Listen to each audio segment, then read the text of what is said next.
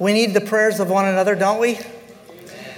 And uh, I've just been so um, impressed by all the young people, the ones that you see out there, the ones that are backstage, um, not just the young people, some of the adults that are helping to make all this happen. A lot of things go on behind the scenes, you know, just having the mics ready and all the equipment and the video and the sound. And it, there's a tendency, at least the natural tendency is that if nothing squeaks or squawks, then nobody notices anything about the sound people or the audio or the people doing the mics in the background. If everything goes smoothly, which means they're doing a great job and the Lord is blessing, nobody notices. But if something goes wrong, everybody notices. So I just wanted to take a moment to say we're noticing all that's being done here behind the scenes, and we're very thankful that the message can go even beyond here. And we welcome those of you that are on the live stream this morning. It's great to have you with us, even though you can't be here in body. So, this morning we're going to be talking about something that we're excited about, something that we've experienced a lot of in our marriage. The miracles or the malfunction? Both. Both. We've experienced a lot of malfunctions in our marriage, and we have experienced a lot of the miracle working power right. of heaven. And so that's why we're excited this morning because God can take us from all the malfunctions to many miracles, and I have to be honest and say that there are still some occasional malfunctions that happen, but we know that His grace is sufficient. That's right. There are many examples we can bring before you today about malfunction. And we just want you to think about your own marriage and the areas that you trip up in and your pattern of dealing with the conflict. Because that's what we're going to talk about today. And like I said, we could give many examples, but obviously the best ones are our own because we can talk about them very specifically. So we're going to bring another one of our bloopers to you this morning. And uh, we're we, what we want to do is express the situation that happened. We're going to bring you into our lives, into our story, and then we're going to process it. We're going to dissect it. And then we want to look for how we go through it with God's solutions and then the beauty of the outcome of what God will do for every one of us as we cooperate with Him. Amen. And turning those malfunctions into beautiful miracles. So, this, you want me to talk? Or you want Oh, to talk? go ahead. Okay. I'll talk. this experience happened very early in our marriage. By the way, wives are very good. That's why I said she could talk, because I'll just give you a quick overview.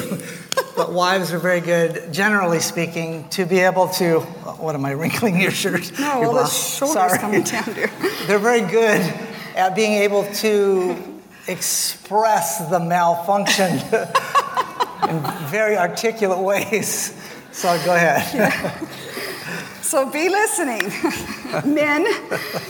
Okay, we had just been married less than two months, right around the two month mark, and my husband had been invited to be a groomsman and a special music, a singer, in a friend's wedding. Now, obviously, we knew that before we were married. We were engaged, and a little while later, his friend was engaged, somebody he worked in x ray with. And this friend asked him to be a participant in their in his wedding.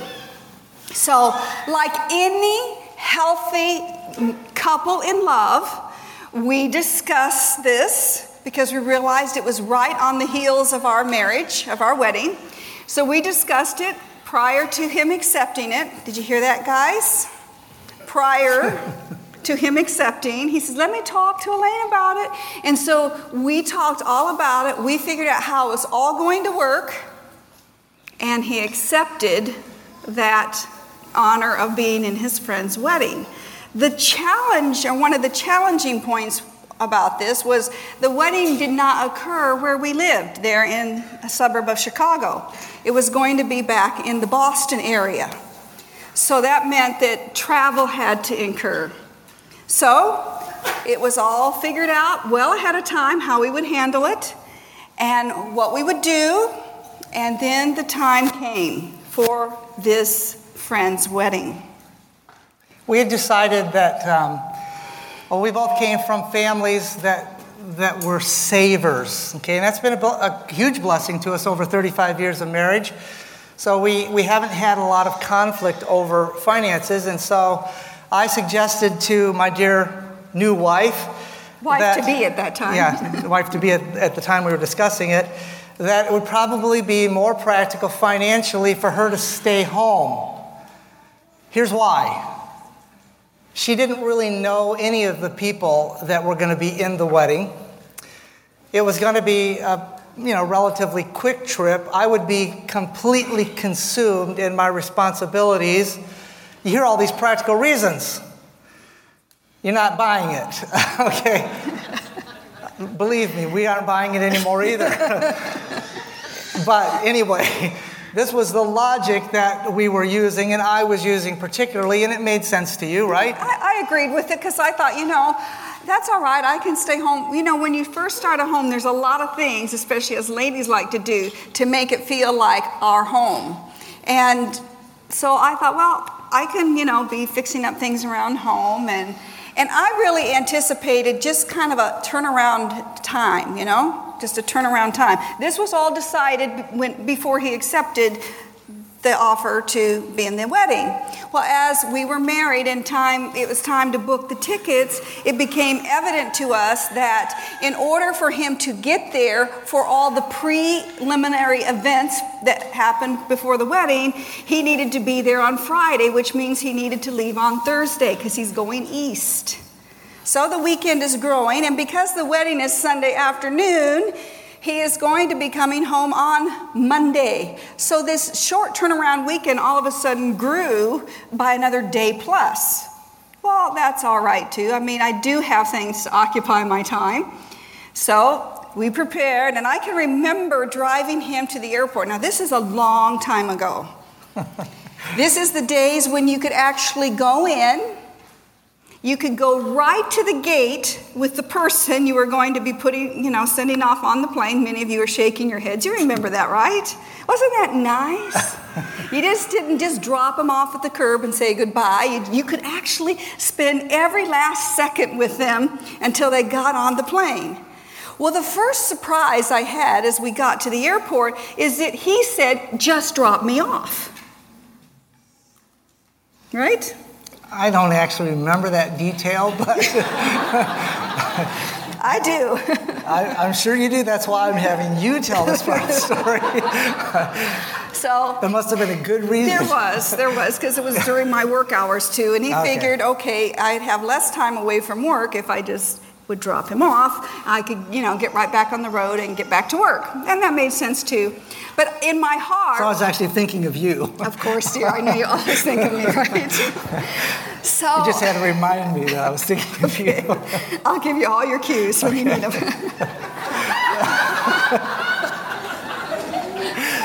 okay. So anyway, in my heart, where did I want to be as a new wife? With him. He was everything to me. I wanted to go to the gate. I wanted the last romantic hug and kiss. I wanted to walk, watch him walk down the jetway. But, you know, I wave at him as he goes in the door and I get, you know, keep going on. I go back to work, consume the rest of the day, but not without many thoughts of him. I calculating when he would arrive there in Boston, uh, who would be picking him up, what they might be doing. I had it all figured in my mind, even though I didn't know anybody there. I only knew his friend, had only met him. He had actually come to our wedding. But um, I really didn't know the people involved. So, anyway, that was the weekend. Thursday night, I went home and I expected a Exactly. Did you hear all those melodious women voices? there was, I don't think I heard a male voice in that. now, again, this was a long time ago. This is when most 35 phones years were still on the wall or on the table. This may be the early days of a handheld, maybe even before the handheld we days. didn't have handhelds. We didn't have handhelds. Okay, so everything was connected by, you know, cords anyway, he didn't call me, and I thought, well, it's all right, you know, it's late and everything. And so Friday morning, I get up, I go to work. I'm thinking of him all day long. I can't wait to get home from work. I can't wait to be home because I'm anticipating a good guys. You're really setting me up for this one. well, you said to tell the story. That's you right. take it from No. here. well, the weekend, you know, it was a whirlwind for me. That was my excuse. It was eternity for me. It was long, I was busy from the moment I got there, and quite honestly, I had way too much fun on the weekend, and that is not a good thing when your wife is not with you, okay? And I have to, to tell you that one of the things that I regret is that when we got married, nobody ex- explained to us, and we meet couples all the time, that I was still in a single mindset. When you say I do, you don't just switch automatically. The I do and the two shall become one does not just happen because the words are said and we say I do. And so here I am off on a weekend and I'm just having a you know, a busy but fun time being involved in all the festivities and the rehearsal and everything, and I'm having fun. And yes, I did think of I know you. you did. You told me that. I did think of you. I did miss you, You told me that too. but I was very busy. And I never called her. This was a better response than I anticipated. okay? I'll hold on to you, dear. Back in those days, you had to make special arrangements to use. I didn't even know these people I was staying in their home, okay? Not a very good excuse, right?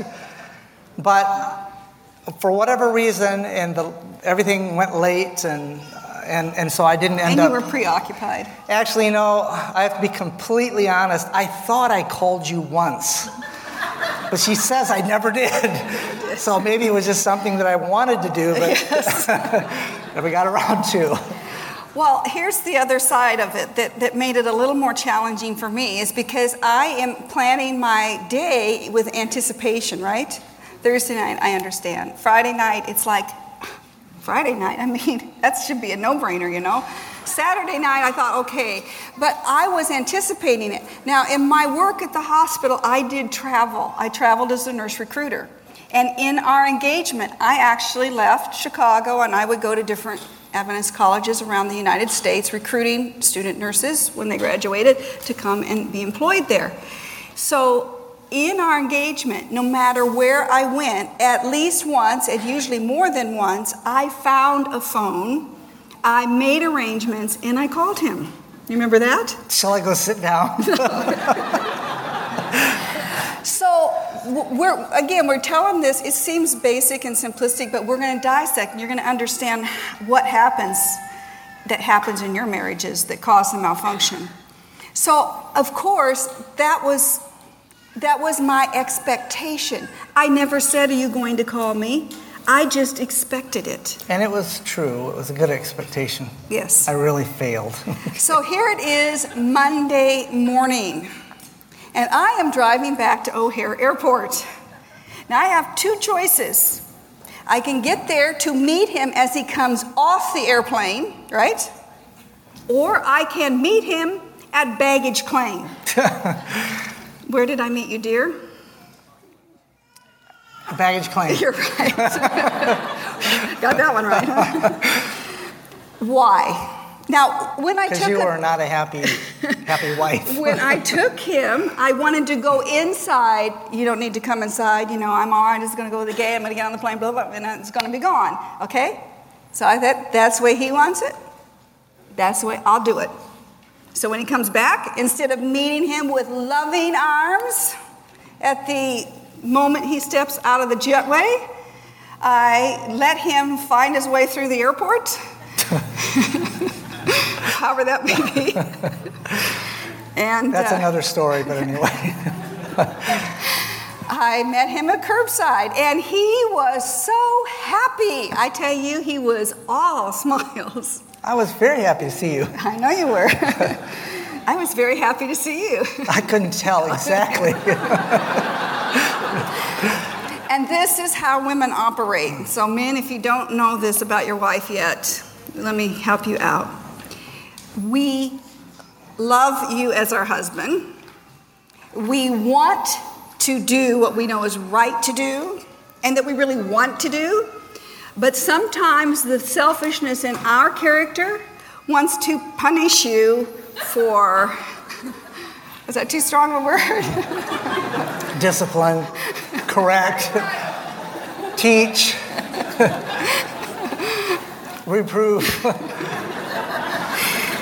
for not being in tune with us, right? Is that right? That's right. so I, I did give him a hug, I did give him a kiss, and I did smile, but it was a smile, you know, it wasn't just one that flowed like his did. It was a smile that comes from a young bride who has been spending the last four nights thinking, why is my husband not calling me? And so that develops into a story. Mm-hmm. And so we want to talk about some of the malfunction that happened.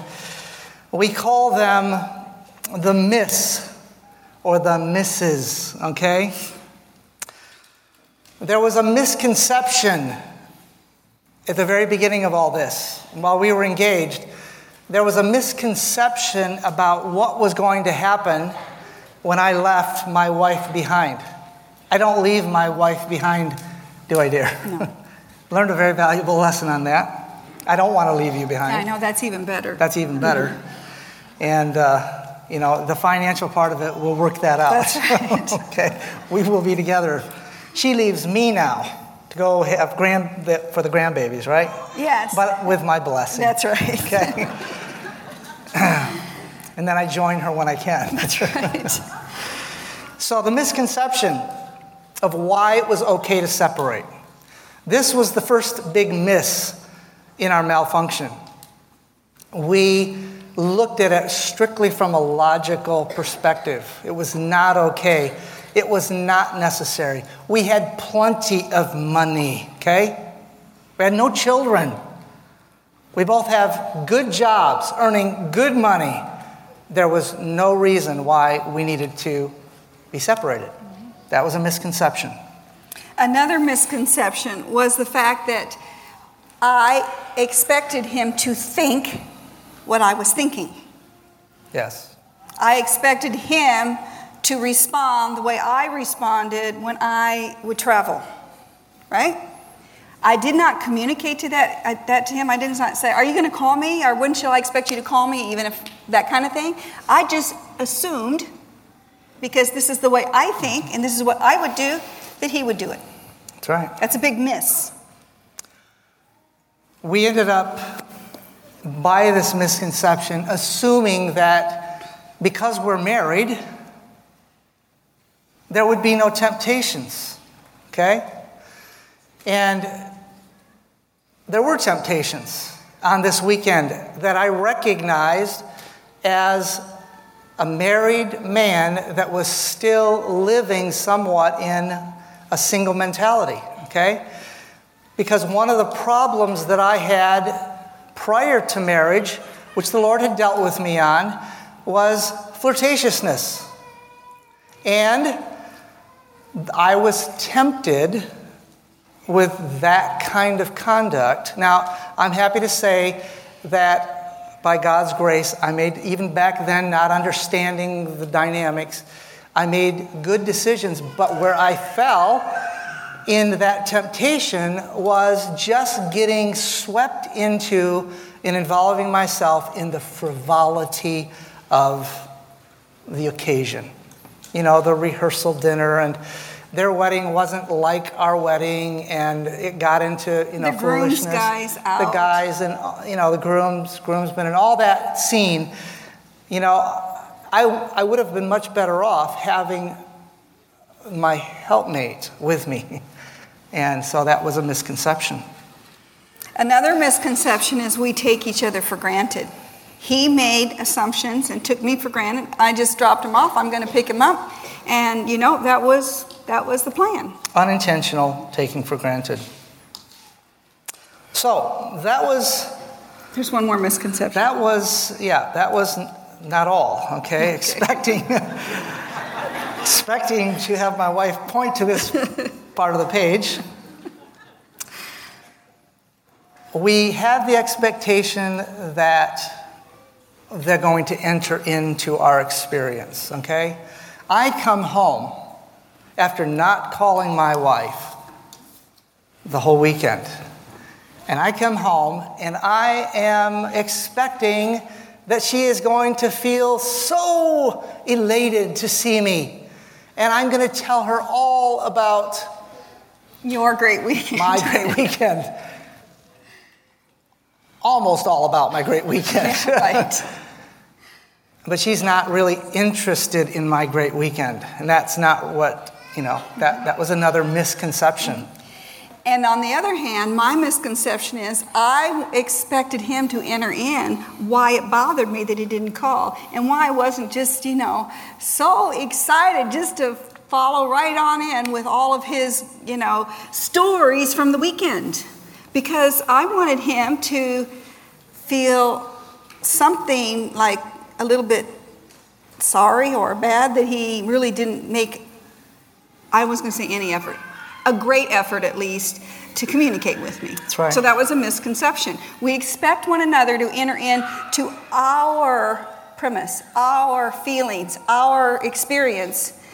And we, we want them to come here. He wants me to go there. And we are on two different planes, two different planets at that point. Yeah, and this is what, and many of you, I know there's new people here, but many of you have heard us over the years talk about the me focus versus the us focus, or the single minded focus that's unintentional. It happens naturally. And when that happens, it means that we have the context of me. Why wouldn't she want to be excited? Well, why wouldn't she? Because I never made her a part of it. I didn't even call her. If I would have called her every day and given her a little report of what was going on, then I could have expected, because it would be us. But I'm thinking, so what's her issue? Why isn't she excited about what I want her to be excited about? Well, I didn't make her a part of it. And much of the, the malfunction that you experience in marriage, if you boil it down, and you can probably think of your own malfunctions while we're talking. It boils down to we're malfunctioning because I'm over here with my perspective, and why doesn't she see it? And she's over here with her perspective, and why doesn't he love me? Why isn't he tender towards me? Why isn't he whatever? And it won't work that way. So now we can talk about the misconduct. So we had some misperceptions. Now we've got misconduct. And that's what happens in the me focus is the misconduct. When we are in the me focus or the single-minded focus, we are not thinking us. The two shall become one. I tell you for many years we have been thinking, living, loving in the us. And it's wonderful. I mean, just yesterday we were sharing with a couple here, and, uh, you know, we said we didn't know, we had no idea love can continue to grow like it does. I hope you're experiencing that because we've been married 35 years and it just gets better and better. Anybody experiencing that? okay, good. It just gets better and better, and love grows. But when you're not in the us focus, giving love, but instead exacting it, when we're not in that focus, when I can be happy if you, then we have misconduct as a result. Mm-hmm. So, I already talked about some of my misconduct. Yeah, his misconduct. Not calling was very, that was misconduct. What do you think, men? There's no excuses There's now. no excuse. There wasn't really a good excuse then because I could have, if my mind would have been where it should have been and not just off doing other things, I, I could have made a way to do it. And I think one of the other aspects of why this is difficult for us, especially as women, is that we we're, we think on many channels at the same time. And men tend to think at one thing at a time. They're kind of right. like box thinkers, you know. So when my, now I understand that, but then I didn't. So I can understand why he went there now. That when he got into this situation, that's where he was, and he can now understand why I can be, you know, doing something at work or any number of places and still be thinking about him. So we didn't know that about each other because we again expect them to think and respond mm-hmm. because that's that's our framework and we just assume it's their framework as well. So what's our misconduct, ladies? Is it all him? No, it's never just one, it's two. If I would have allowed the Lord to be number one in my life, the weekend could have been very different, even if he, his conduct was no different than it was. Because he could have come back and I would have met him at the gate and I would have been happy to see him, and by God's grace, I would have entered into his entire weekend with joy. But uh, our misconduct that we have is when our feelings are hurt, when things don't go our way, we start allowing the devil to bring through temptations that we take up and we own. And before the weekend was over, my mind was in such a negative thinking channel. Did I love him? Absolutely. Could I hardly wait for him to get home? Absolutely. Oh, and I would have been sickened if something would have happened, like if he was in a plane crash or something. I would have been totally devastated and grieved of heart. But he never knew that. Because what took first place was the negative thinking about why didn't he do what made me happy?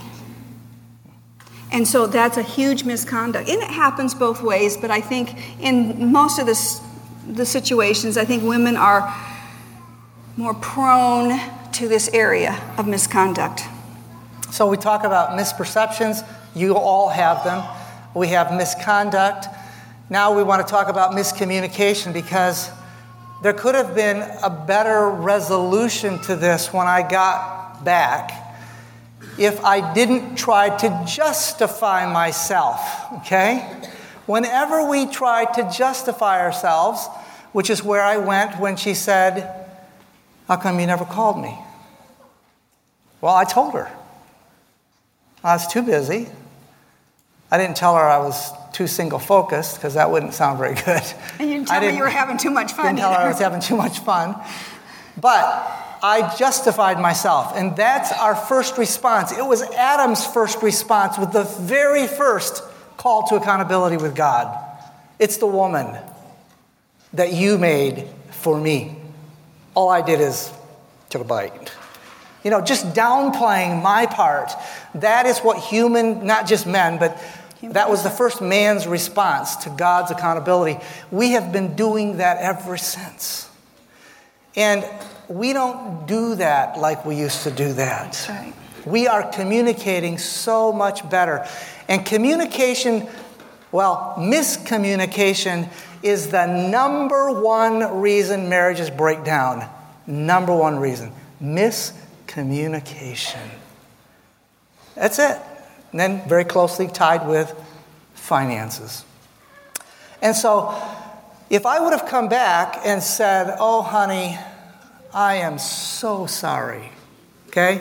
I came oh, I to that. Missed you I came to that point. Yeah, that's right. If I, I would have if I would have just come back and just poured out my heart, but you can't do what you can't do. If self is in charge or me focus is there, how can you do that? Because you don't have the insight to do that. And so I didn't do that. And so the miscommunication continued on Monday and Monday night, okay? Because I justified myself in my situation. This is what he said, or something like this. What's the big deal? You know? So what is what communication is that to my ears? You don't care. It's like, what is my problem, right? Because to him, it's no big deal, so obviously I'm the problem. And how does that fit when you're already offended? Not well. And when you already are living and responding in the self focus or defensiveness that he had or justification he had became defensiveness that I had. So my communication back to him was not a golden communication. It was a communication of, I don't like what happened. You, you know, you've hurt me, and, you know, you should feel bad about it. And he thinks it's no big deal. So we both had miscommunications. Yes, and that is happening in your marriages as well. The question is are we learning from these experiences or are we adjusting to lives of malfunction in our marriages? Okay? We made the decisions by God's grace and continue to that we are not going to live complacently with malfunctions that we understand, but we are going to move to the miracle working power of God that we didn't understand very practically. But I tell you, God is a good teacher if we're willing, and we can change. And that's what excites us, okay? That's what excites us about this message is that every couple here can move from malfunction, whatever it is, and at whatever level it is, to miracles beginning today. Amen. There's nothing that hinders us from that. And the last miss, talk about the last miss. Misunderstanding. Lost my voice. Misunderstanding. So we had misconceptions, misconduct, miscommunication, and now we've got major misunderstanding, right? And it is, you know, if we could see ourselves, it, we're in it, right? This is our situation. If we could step out and sit where you're sitting, when there's no problem between us, and watch ourselves go through this, we would think, how utterly ridiculous is this? To see two adult people acting this way toward one another when they really love each other. We would think, how utterly ridiculous. But when you're in it, you don't see it. Is that true? That's, that's very true. And so we come through these things, and now we have major misunderstandings because of something as simple as no phone call. Because we have followed the devil's pattern and pathway to dysfunction. That's right. Step by step by step by step. And now, what the devil wants to do with this misunderstanding is he wants us to get stuck there. Just stuck there, like quicksand, you know, slowly sinking in it. And I don't know about you, I, I do know some of you have experienced this, probably more or most of you. We've had this. You can actually let these kind of misunderstandings go on for days. We've met couples that they have gone on for years over something that happened two or three years earlier that they have never resolved. They have never been able to talk it through and confess and repent and be forgiven and forgive. That's right. So misunderstandings are huge. My misunderstanding was I didn't really think he cared. It was more important for him to have his life with his friends, how he wanted to do it, than it was to be thinking about me. So that told me, you really don't care about me. Now, that's not a true statement, but that's how distorted our thinking goes very quickly. That was the misunderstanding on my side. And for me, the, the misunderstanding was sensitivity to the heart cry. Okay? If this is something that if every man could come to understand and enter into by the grace of God, praying to, to, to let God have access to us, we are good at arguing. We are good at making our point. We are good at making bold statements. We're good at all these kind of things as men. what we are not good at, we need God, is that we could break this whole cycle of malfunction by simply, in this situation, by simply letting the Holy Spirit take the golden rule do unto her right now what I wish she could do for me. That's the golden rule. Right now, myself wants her to understand me. Somebody needs to understand the other person. In this case, my sensitivity to her. And it came, and I'm thankful in our marriage, even at the worst times in our marriage, we didn't take days and weeks, and as she said, years. I mean, that may, unless you're in it, you may think it's unbelievable. We know people that have been in these situations for years because they will not humble themselves. Okay? Fortunately, we never went for, well, you know, a couple days maybe in mm-hmm. some bad situations, but.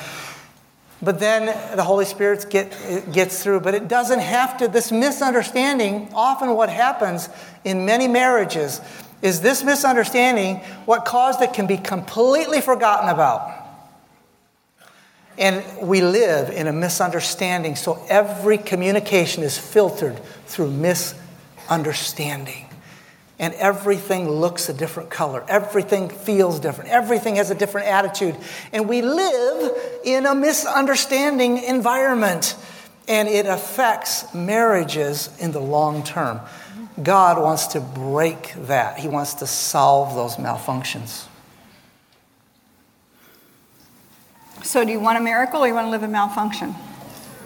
Miracles. So, we're going to look at some steps that we that God can help us do to change our malfunction patterns of our relationship and move us into living in the miracle keeping power of Christ. 1 Corinthians, the seventh chapter, and the third verse says, Let husbands, speaking to husbands first, gospel order, let husbands render unto the wife due benevolence. There's one of those big words, okay? Thank you. So explain it. God is asking us as men, somebody, somebody needs to break the cycle.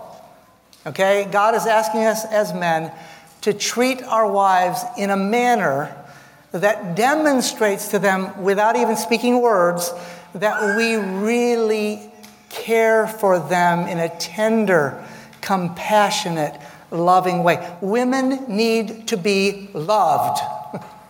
It needs to be manifest that they are deeply loved and that there is no one that I love above my wife in the human realm, okay? That's benevolence. That's kindness.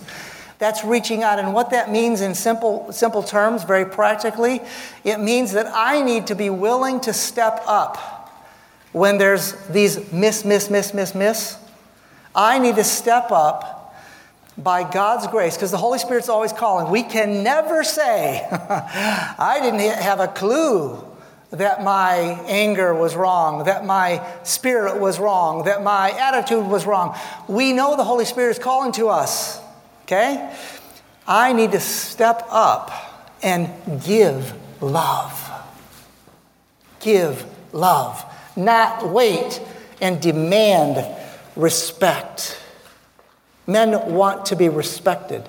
Men want to be adored, looked up to, complimented, talk about how wonderful we are. Men love those kinds of words of affirmation.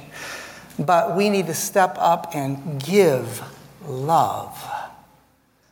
And when we give that, then things begin to happen because the heart is melted. Mm-hmm. And it has something else in that verse. Then it says, and likewise, likewise also the wife unto the husband. So it's not one sided. Isn't God fair? Because God knows that's what we need. God knows it because that's who He is. And that's who He wants us to be in His image benevolent, having a disposition to do good, acts of kindness, intentional reaching out, intentional love. That's what God is saying through that one word. So that is something that we as wives can also do. It's our privilege.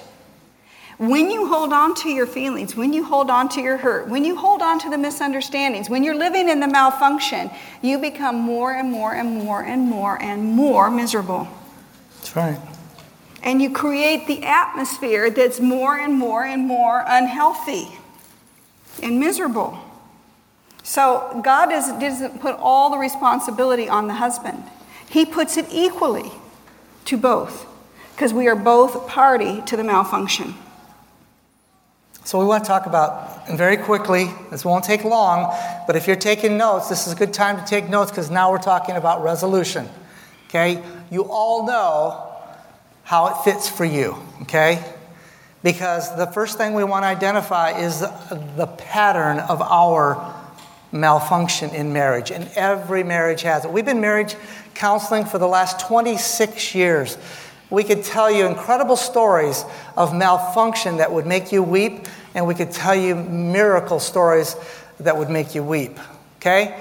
And many of those stories have been the same couple. Okay?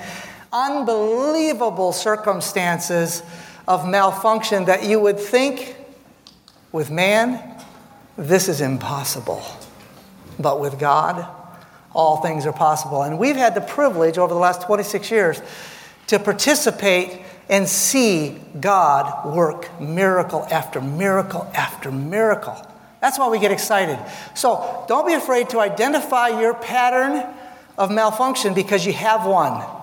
Anything that you are malfunctioning in in your marriage has a pattern, and you know what it is. Stop blaming and start looking for that pattern. That's the first thing. Identify the pattern. If, if we don't identify it, then we'll never deal with it. And it will just keep happening again and again and again. So, this is a part about being honest and let the Lord really open our hearts. Secondly, not only must we identify it, but now we must individually take ownership of our part of it. It's easy, if we're going to identify human nature is easy to identify it because this is his problem. It's easy for him to identify my problem. But this is our problem. And this is why we need each one to take ownership of our individual parts. And it's very important, and we've experienced this, we've experienced everything we're talking about, that's why we're talking about it. It's easy when we come to identifying that we want to get the other person to take the responsibility for their part. That is, that is not our place. As Alane just said, it is important for us to own our side of it. And that means we have to talk about it openly. We have to, it's not good to talk about it when you're in the midst of it, okay? When you're not in the midst of it, sitting together and talking about how does this happen? How does this break down? And you will know exactly how it breaks down. And if you don't break down talking about it, you can begin to resolve it very quickly. Number three, what can I personally contribute to creating the miracle? You know, inspiration tells us that when we offer our prayers to God, we need to do everything in our power to cooperate in answering those prayers. Amen. This is not talking about works. It's all the power of God, but it's us cooperating. That means that when I recognize that I trigger certain kind of reactions to my wife when I am harsh or when I am inconsiderate or when I I need to not only identify that but I need to prayerfully contribute to the miracle of change by letting God change me. And, and it'll happen. It, it will happen. This is, this is the, the, the key here. Well, it's not the most important key because the last one's the most important key. But this is a vital part of resolution, of living in the miracles of, that God desires us to live in. And that's for both of us to take on what I can do to change it.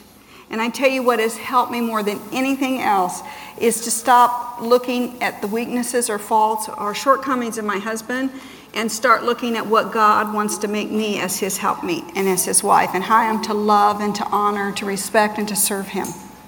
when that becomes what's in the forefront of my thoughts, then it's easy to resolve conflict. That's right. If I'm only thinking about what he did wrong and how it affects me and why I have a right to feel this way, I'm miserable, he's miserable, and we live in dysfunction. So, one of the ways that we can educate ourselves is that we can take our focus in our quiet time, in our personal study, we can take our focus to what it means to be a godly husband, a godly wife. We can spend time there, and we have spent years of study in this area, and we never stop learning from it, okay? I can remember when I used to be deeply involved in study of prophecy and end time events that the Lord called to my heart, and in that still small voice, no audible voice, you know, one day I had I'd fallen very badly in the family. It had been really, you know, not mean, a physical fall, not a physical, but spiritual fall. spiritual fall with being mean to my wife, speaking to her in very harsh and unkind ways, and and I was just pouring out my heart to the Lord, and, and the thought that came to me is that you've got all this light shining out on the path way out in the future and you're walking in darkness today in your own marriage. What a wake up call to me. And I began to study how to be a, a man that learns how to die to self, how to be a godly husband, and how to be a godly father. And I put my energy there, and the devil came to me and taunted me and said, You will never be able to debate. You will never be able to answer the hard questions. You will never. I have never faced a hard question since then that God has not given me the grace to speak to. Even though I don't put my study into prophecy like I used to, I still believe that we need to be there in the books of Daniel and Revelation. We're living in those times. But my emphasis, even today, is to study to be the man that God wants to make me the Christian, the husband, and the father. And so, if you want to get better clues, take time to study into these areas. Yeah, like Carolyn said yesterday morning. I mean, that's the kickstart to every day. That's where we need to. That's where we need to be spending our time is connecting with God. So He, His grace, which is our fourth point, it's impossible without Him. That's right. It is totally impossible to get out of our malfunction.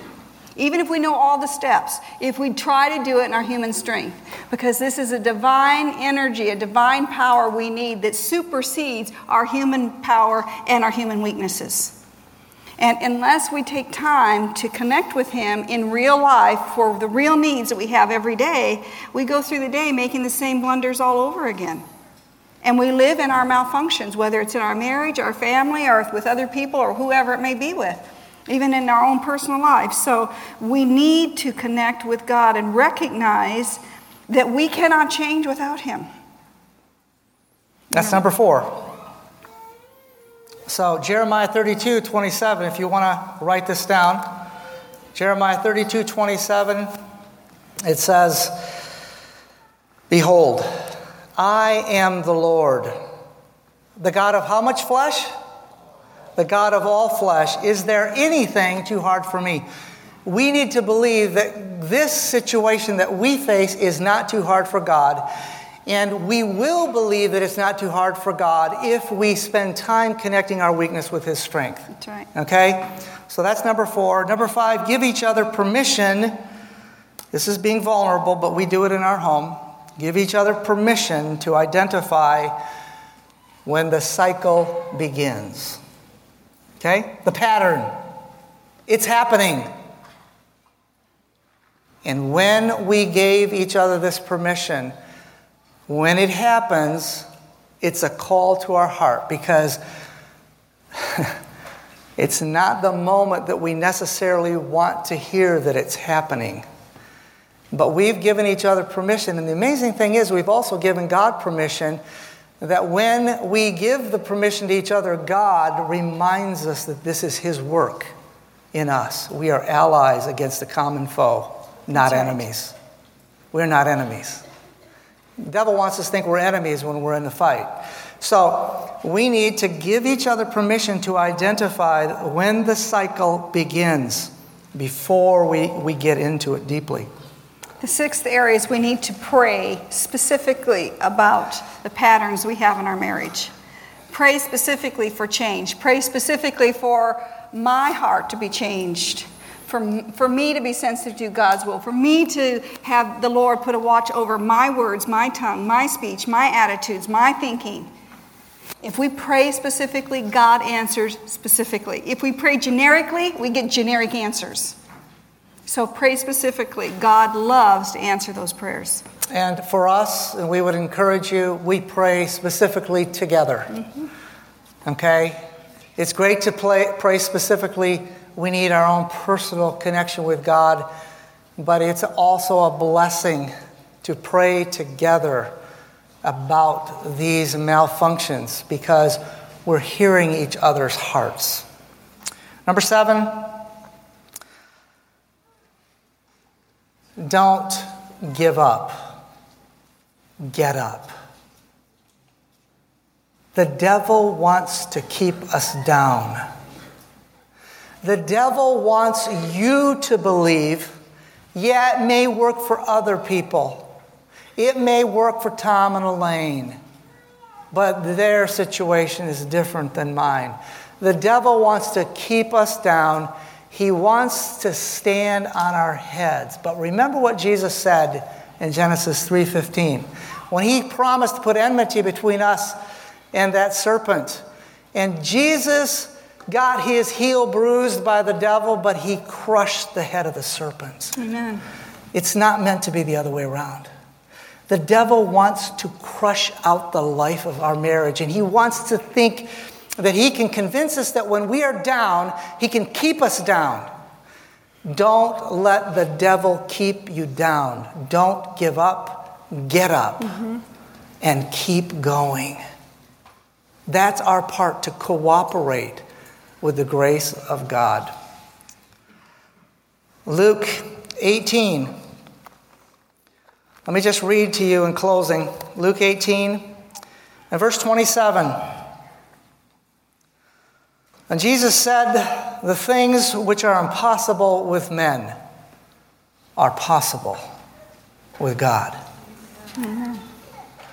You may think that your malfunction has been malfunctioning so long that it is impossible to change. Jesus is here to say to us today it is impossible with men, but with God, all things are possible. Amen. You want to have miracles in your marriage? Amen. We all can move from malfunction to miracles. And I tell you, I love living life with this girl. I love, there's nobody, you love it too? Yeah. Good. There's nobody I'd rather be with than this girl right here. And she knows it. We, had, we were flying the other day, and we got a free upgrade, and that was nice to first class. But I was on one row on the far right side of the airplane by a window, and he was several rows behind me on an aisle seat. And usually people are nice and they'll switch because they can tell we kind of like to be around each other and they'll switch with us so we can sit together. It was so hard on my husband because the people, the lady who was next to me was with a family, so they were all in a row. So obviously she wouldn't want to be the one to move because she had young children. But the lady next to him, she did not want to move. She's going to stay. This is her seat. Not because she wanted to be by me, but because she wanted that seat. That's right. Oh, it was so hard on him. It's like I could see his little eyes, you know, like, honey. Like, I'm all by myself. I said, You're not. You've got a seatmate. He says, No, no, I don't. I'm by myself. Just go to sleep. You'll be all right. well, I thought, well, maybe, maybe, Lord, you want me to, you know, have a conversation with this lady. She didn't want to have nothing but that seat. so I, I went to sleep and you only missed me while you were awake, right? That's right. and he slept good. So anyway, that, that's the connectedness. So God wants our marriages to be a little bit of a representation between the way Christ wants to deal with his church, his love for his church. Husbands, love your wife as Christ loved the church and gave himself for her. That's a big order, isn't it? But God is in the business of miracles. And when He works those miracles, it is joy. It is joy. Okay, let's, let's kneel together as we close in prayer. Father in heaven, we are so thankful for your love to us. We're thankful for the privilege of marriage, an institution that you set up. You said that it was not good for man to be alone, and we thank you for this arrangement. I thank you for the woman you've given me to be by my side, to be a helpmeet to me, to be a blessing to me. I pray, Father, that I will love my wife in only the ways that you can help me love her. That I will meet her needs the way that you help me to recognize and meet those needs. That our love can not only be a rich blessing to ourselves, but also to our family, and that each marriage here today would move, first desire, but then choose to move from malfunction into the beautiful realm of miracles that can happen on a daily basis. In Jesus' name we pray. Amen. This media was brought to you by Audioverse, a website dedicated to spreading God's Word through free sermon audio and much more.